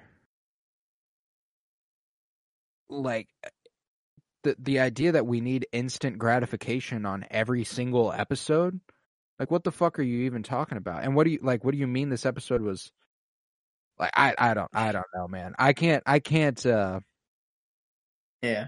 take I can't take people seriously if they like I I can understand if it's just not for you. If you're not, if you're just not digging it, sure, whatever. But I don't know how you could i've seen it's poorly written and I just got to go you don't know what what that is then? You don't like you don't know what poorly written is if you think Mm-hmm. andor is poorly written? Like that's that's just fucking insane. I think uh i can i can hear out that the pacing is a problem if it's something you don't like if you're just not liking it. But it's not a problem at, as a critique to this show. You know what i'm saying? The pacing's been incredible for a slow burn drama which is what they're giving us. And like Yeah, I guess a lot of people probably wouldn't prefer like the Axe Forgets ep- or the yeah the Axe Forgets episode where it was just like a slow, you know, before the big the heist. Like I, I bet like I, I'm thinking of all these episodes that we were like, oh man, what like because we gave that a nine seven five across the board uh, for that one, but like I bet a lot of people just hated that episode like on probably. because like the, uh, one of the boring ones. And uh, I I understand that if Hmm. it's something that you're just like if you're just not into, but that just because you're not into it doesn't mean it's not good. Like you got to be able to acknowledge that maybe something's not for you, but it's still like it's still top tier. You know, like I think uh, something I've seen a lot of lately is like someone uh, on fucking like Star Wars theory who I just fucking can't stand at this point. But uh, uh, his uh, he had like a guest on a show who was talking about how I only saw this clip on Twitter, who was talking about uh, how he can't understand how people compare this to like House of the Dragon and stuff, and like the thing about House of the Dragon that you are getting out of that show is that instant gratification every week. Every week there was a massive fucking thing that happened. And that's cool. That certainly adds a degree of just like, whoa, this show is awesome. You know, like it absolutely does. But a show doesn't require that to be good. You know, Hmm. like uh, he was saying it as a critique to this show. Like it's not as good. And I'm I'm left in a place Hmm. where like frankly, both shows are incredibly written. I don't think there's been a show as well written as this one this year. I just don't. Like I I think that this one this one is it's bring it's bringing the heat in a way I just I've I haven't seen. Like I I genuinely think that by the end of this show's run it'll it'll be amongst my favorite shows of all time if not my favorite show of all time after Hmm. two seasons. Like this is this is fucking nuts to me. It's you know? it's kind of like the same thing as like the cameo problem that we're running into, where everyone's expecting every to see everybody. You know, after No Way Home, now it's even worse. It's like now that that in Doctor Strange and and Thor that we didn't get five hundred. You know, X Men and and uh, Fantastic Four already. It's it's a problem, and the movie wasn't good because we didn't get these cameos. Or No Way Home would have been a shit a shit movie if Andrew Garfield and and Tobey Maguire weren't in it. You know, it's like is that really what made the movie for you? Like the the more I look back on that movie, the more I'm like, wow, it was super fun and I loved riding the hype. But like if I take that out of the movie completely, like it's really just it's it's it's, it's it's the another- worst movie out of Tom Holland's trilogy. Ooh, like like if you take if you take if you take Ta- Andrew Garfield and Tom Holland out or Andrew Garfield and, and Tobey Maguire out, if you do, and you just solidify it to Tom Holland using Tony Stark's tech to defeat every villain for him, kind of in a way. Um, it's like I don't know. It's like I think they they sacrificed a lot of lot a lot of parts of the other a lot of the good parts of a Spider-Man movie just to give you the fan service and stuff. Mhm. So like it's a good movie, sure, but like it, we're getting to the point where like we are expecting everything to be so perfect or to deliver in some way Well, that the is thing like that- so the thing that annoys me the most is that people beg for fucking fan service, and then when fan service is given, they go, "Oh, this is nothing but fan service." I don't know, man. What the fuck do you want? You know, like I, I, I you are a fan, right? You're being serviced. What the fuck is wrong? Like I, uh, I think just because something's fan service doesn't mean it's bad. I think just because something lacks fan service d- doesn't mean it's bad. You know, like it's like you got to be able to weigh things singularly on their own merit. Uh, Not everything needs to be compared to everything else. You know, not everything needs. It, it's just not a requirement. Yeah, can you imagine if they sat down while writing the script of Andor, and they're like, okay, seasons three, five, and eight, we need a lightsaber moment. See, or epi- or episodes, or ep- not seasons, but episodes. You know, like, can you imagine if they were like, we need these moments in the show right around it? It's like, Yeah. like no, you can't, you can't do that, and that just, I don't Well, know. and like the other thing is, no one's making you watch.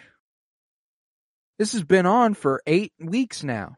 If you're still Hmm. in it, guess what? I have bad fucking news for you. If you keep saying you don't like it, something keeps bringing you back. You Yep. keep watching it. What the fuck are you watching for if you don't like it? You know, like I, I, I don't know. I don't know. I, uh, I think that uh, people are. It's just we're, we live in a weird time for consuming media. It's uh, it's Disney.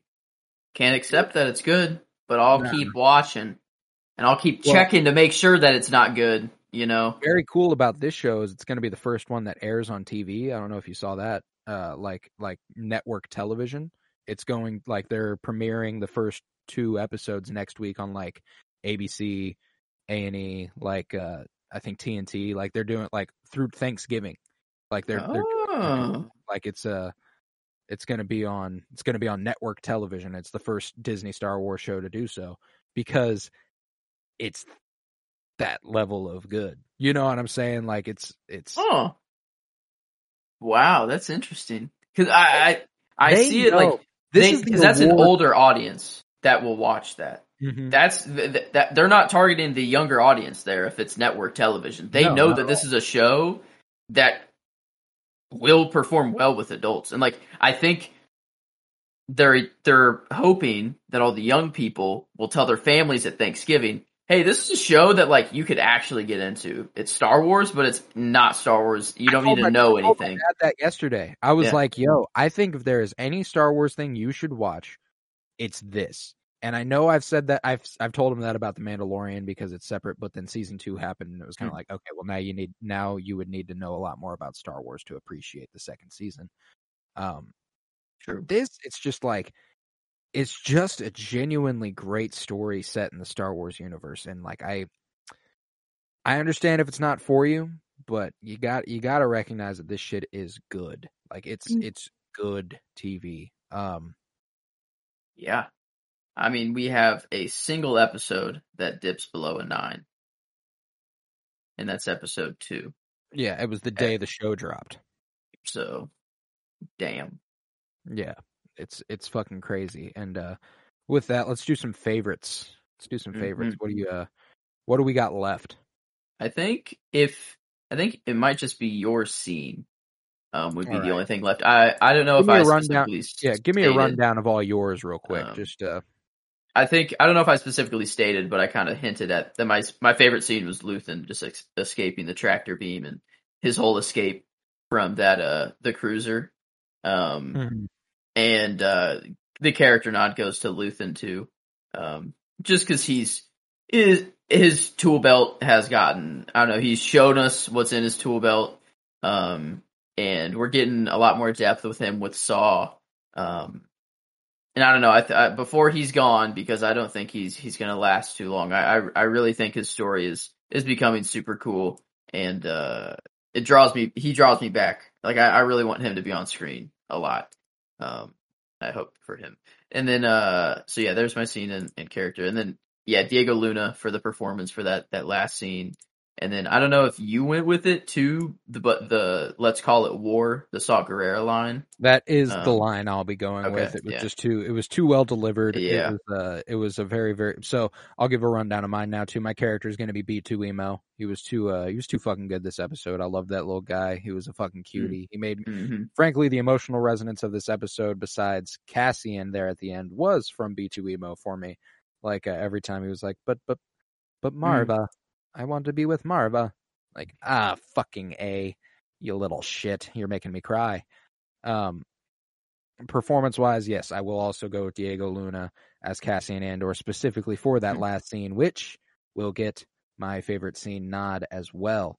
there you Um, go Yeah, it was just uh, it, when I was watching it, I was just that's when I texted I texted you while it was happening. God damn, Mm. Like I went, I, I went. God damn, man, this show is just, it's just different. And uh Oh wow! mean- you know what I just realized is that we have one episode below an eight in Andor. We have one, two, three eights in House of the Dragon. looky there, That's looky interesting. there. That is interesting. We are Star Wars fans, yes. And I guess enjoyment, well, enjoyment was always high with House of. I don't know. That's okay. The genre. That's where Andor has been fucking nailing it like every week. Is Mhm. they know what show they're making. Yeah, Um, and I don't know. I th- this episode, I don't think you know. Like that's the thing is we were we were kind of talking as uh as like how can you really hate on the show? But like I don't think this this isn't like the strongest episode of the season. no, like far, and that's the thing. from Like it. It was we- it was damn good, but like it's definitely it's definitely not the strongest episode of the Yeah. season or anything. It was really well performed, and it was uh the the soundtrack was incredible. I think we uh, got the gold standard last episode. The the final episodes of the arcs, like uh the Eye and and No or One Way Out, I think are like the two gold standards of the show, and then um Reckoning can also be kind of like the the early uh kind of the arc Yeah, the contender. finale. Um, but yeah, I think I don't know this. This ep- this episode's it'll do do pretty okay. well on our rating. Yeah, I think it won't be it won't be it won't be topping the top in the charts or anything, but it'll be good. So let's uh let's start with our enjoyment rating out of ten. Where you where you sitting on this one? I know I cried a couple times. Yeah, I know I'm left in a place where I'm really really enjoying it, but uh you know I think uh eh, I'm I'm I'm pretty fucking high on this one. Uh I think uh I think a nine seven five. I mean, I cried, I laughed, I I it more of like a laugh out of just pure joy. Yeah, Um, we got that. I can't. I'm trying to find there. a moment in the episode where I was like, "Man, I really don't like what I'm watching right now," or "I'm really not interested at all in what's going on." No, yeah, you know, I don't, I Um, don't think the episode loses steam necessarily, but like, uh, like there think- are moments. I think that we've had better conversations uh between Kleya and Vel. I think we had that one conversation earlier in the show that was like a more riveting conversation between them. I Mm. think that uh Mon and Vel's conversation was cool, but like, uh, and it was a very important part of the episode, and I really dug it. But like, uh, you know, I don't think it's. I think nine seven five is too high for think this so? one. Epis- ac- the Axe Forgets was a nine seven five. This one, it it was. I don't know. I think for there were very high. Like the Luthen scene was very high peak, but then everything else, it was good, but it wasn't like I'm at like I'm stimulated like the whole time. You know, like sort of sort of enjoyment. Um, All but it, it, it would like the emotional resonance was there definitely with with Cassian and Marva that whole storyline definitely hundred percent. But then yeah, whenever you go off into Narc and and all of them, it's kind of like okay, like I kind That's of true. surreal storyline this episode, I didn't give a fucking shit about. I uh, yeah, and could then have left that. I guess like yeah, Mons that scene was great, and it was it was brief enough to where it didn't fully take you out, and it got you emotional too, just seeing Mhm. Mon like that. Um, So we're but we're- like we're nine not seven five beefing. being too high, I mean like literally like nine or nine two five, like Okay. is what I'm saying. I'm not saying like eight or no, going yeah, down I that get low, you. but I'm cool. I'm cool with a nine two five because I Yeah. know we gave we gave episode four Aldhani a nine, and uh okay, maybe, better than maybe that. May- Maybe it's right I about think. there. Yeah, I'll I'll take a. What ha- what happened episode four? That's when we're introduced to uh Vel. That's when he's getting acquainted with the rebels. Ah, Okay. Um, we also see Luthen uh, go off and do uh, go off and do his own thing. That's when we're first introduced to Mon Mothma in this show. Um, this episode was better. yeah, I think Just a little bit. I think the nine two five. I think I like that bump. I, I think so as well. six. I think so as well. Um, and then genre wise, this episode is a pretty pretty great spy one, uh, given the spy thriller Star Warsy shit. you know, and They set more so everything up Wars. perfectly here. Like Yes, they did. They did. They- think, uh, everyone's running to Ferrix, and the this this is like the suspense is just the like it's the theme that plays just like that that like slow. I don't know. It's just so they always get you hyped for the next one with that with that exiting note. man. Yeah, I don't I don't know how to explain the score of this this show, but man, it's so good. Um, So good. hmm, I'd say I, I'm not like at a ten. I don't think. uh, No, I'm not either. I was thinking I was thinking even probably roughly the same. Nine Yeah. two five nine five though. Maybe not uh Because I mean, shit, we got a sick ass ship scene with Luthen, which was was Well, really, and that was really some- cool. I, like the suspense that was building there, you know, like I was genuinely concerned, like, oh no, is Luthen about to get caught by Imperials? And Yeah. obviously he uh he does away with them rather easily.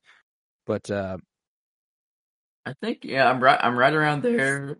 Let's see the. I mean, you have like the spy stuff with with uh Bix still was was really really good. Um, just the suspense building of Marva's death, just in general, what that's causing around Ferrix, all these parties that are involved that don't know it yet. Um, just slowly building. o- Like, oh, dude, yeah, they're doing. they're doing a good job. I'd say I think a nine two Yeah. five. I think I think I'm there too. Okay. Lastly, critically, I'm uh I'm sitting pretty at about a nine. Um, you know, I thought this this vis- the visuals were fucking incredible. The Mm. performances were were astounding. The dialogue was as always hitting. Um, it was a it was a good one. It was a really really good one. It was it was not the strongest episode of the show, but it certainly wasn't the weakest. Yep. Um, I like it. I, yeah, I, I like that. It averages it around to like a nine two, a nine one seven exactly, but a little bit like a little bit better than uh the first episode. mm. Um, I like, but a little bit worse than Narkina five and the announcement, like episode seven and eight. Um, Yeah. which I think makes sense too. I a little so. bit better than Aldhani. Yeah, okay, no, I think yeah, this this worked out well. Um, because it and that that's I don't know, it, it was it wasn't last episode. Like last episode was holy fuck. I came off of that like I level. watched that immediately again. But that's the thing. I, I watched this episode twice back to back. Yeah, two in the morning. I stayed. I watched it twice. Uh, Yeah, I wa- I watched it twice So- back to back as well, but it was from a different place. You know, like there's there's a different level that one way out Mm. was giving you. Um, one way out was more. I just want to experience that again. This episode Mm. was I need to watch that again just to be able to talk about it. You know, like uh, I need Yeah. to be able to I need to be able to rehash that. Um, yeah, it was more a place of need to rewatch for this one as opposed. Last episode was a want to rewatch. Mm. Um, and uh, yeah, with that, that concludes this episode of the Andor After Party. It came to a 92%, and yet again, we have one episode left in a. Holy television shit, show. man. Any last minute time coming. predictions you got? I already put in We're that all- Cassian maybe goes back to the other prisons and frees him. I think that's maybe more down the line, not last episode Hmm. sort of thing. But um, No, I, mean, I, I think going- I'm going. We're we're linking up on Ferrix. Like this is uh, it's going all- down on It's all Yeah. culminating at Ferrix next week, dude. I think that's uh I think I'm comfortable making that prediction. I uh I'm real I'm real fucking excited for it too. Like uh plus that'll be our last uh be our last episode of singular Star Wars television coverage. Uh Ooh, this done- is true. yeah, we've done the Mandalorian rewatch. We've done the Bad Batch bitches. We did the Council of Kenobi. We did uh, the Sarlacc sound wave. Now we're doing the Andor after party, and there will be no more. We will obviously still cover new Star Wars. We're not we're not fucking we're not fucking Mm. insane. We love talking about Star Wars.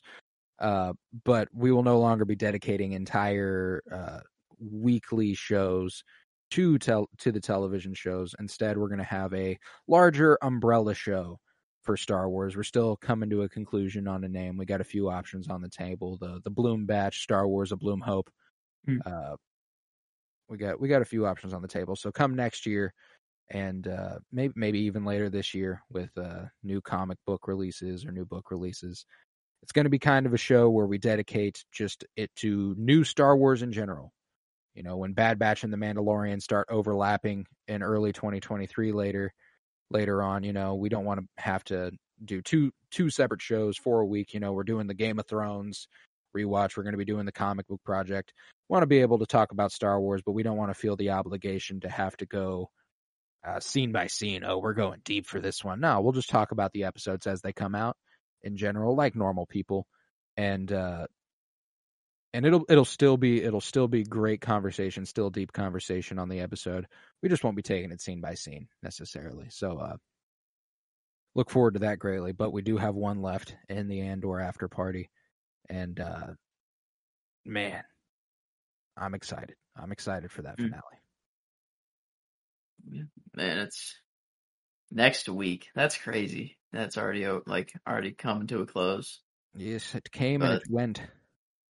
It'll be interesting to see how they close it out, but keep it uh keep it open for for the next season.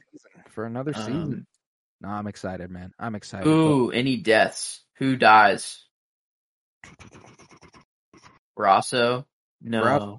uh, Brasso's on the cho- on the on the on the chopping block. I have a I have a feeling that he could be he could be a meaningful sacrifice that uh, hurts us. Um, Bix, you think? I think Bix is safe. I think she's had her torture. Okay. She's had her tortured moments. Um, but you know, there's also Um. the perspective that's like uh, she has nothing. She has nothing left to lose. She's kind of. think Narc could die? I think he's safe. There's more. I think he's safe. Um, Maybe Bootlicker. I'd be satisfied with that. You think Bootlicker comes out, or do you think he's not even part of it? No, I think he's stuck on Morlana. Um, Oh, that's true. He's on Morlana. That's right. Yeah, I, uh, you know, I think uh, it would be really satisfying if Cassian and Nark face off, and that is the culmination of the season. and Cassian does end to him. I think that would be uh that'd be satisfying. But uh, I don't think uh, I don't know that we're necessarily going to get that. Um, Yeah, I was thinking about like who on the bad side could die, but that Dedra, I, I think like they Dedra's- just like they just formed her character. Really, I don't think like they'll kill her. she'll be, she'll be sticking around. I, I yeah, yeah. um, Maybe that maybe that one Imperial spy, that one guy that's been Alright. spying on. Uh, maybe Cinta will just pop him in the head. ooh, I sure hope Um, they're safe. That's one I don't. want.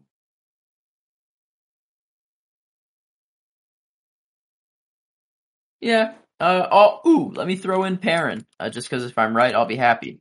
Um, I would love for Perrin to die next week. That would be just a joy. Um, I think that's a good place to to end Yeah. it on a good note. On thinking of Perrin's death.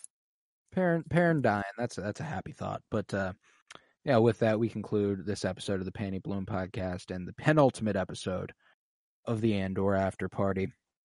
If you would head to patreon.com slash Bloom where you'll find over 50 hours of exclusive content, including comic book pull lists weekly, book reviews all the time for Star Wars fans, tons of Star Wars book reviews over there. Uh, movie reviews if I'm seeing them in theaters. Um, I'm putting a review up over there. I uh, just saw Black Adam a couple weeks ago. I still need to upload the review I recorded for that. Um, hopped in my car after I saw it, opened up my fucking voice memos and just talked into it for about 15, 20 minutes. So, uh, very, very good movie. I think I'm going to see Wakanda Forever again today. Mm. Might, might fuck around and might fuck Ooh. around that again. Um, we shall see. But, uh, yeah, uh, patreon.com slash Bloom. That's $3 a month. Super helps the podcast. Makes me very happy for the support. And uh, I appreciate everyone over there already. Uh, if you would, while it's still here, head to Twitter and follow at Penny Bloom Pod. Follow on Instagram at Penny Bloom Podcast. I was Colton Robertson, and I was joined by Joseph George. Thank you very much, homie. Oh, thank you for having me. It's always a pleasure to be here. Oh, and it is always a pleasure to have you. And remember, peace, love, and bloom. And let's call it war.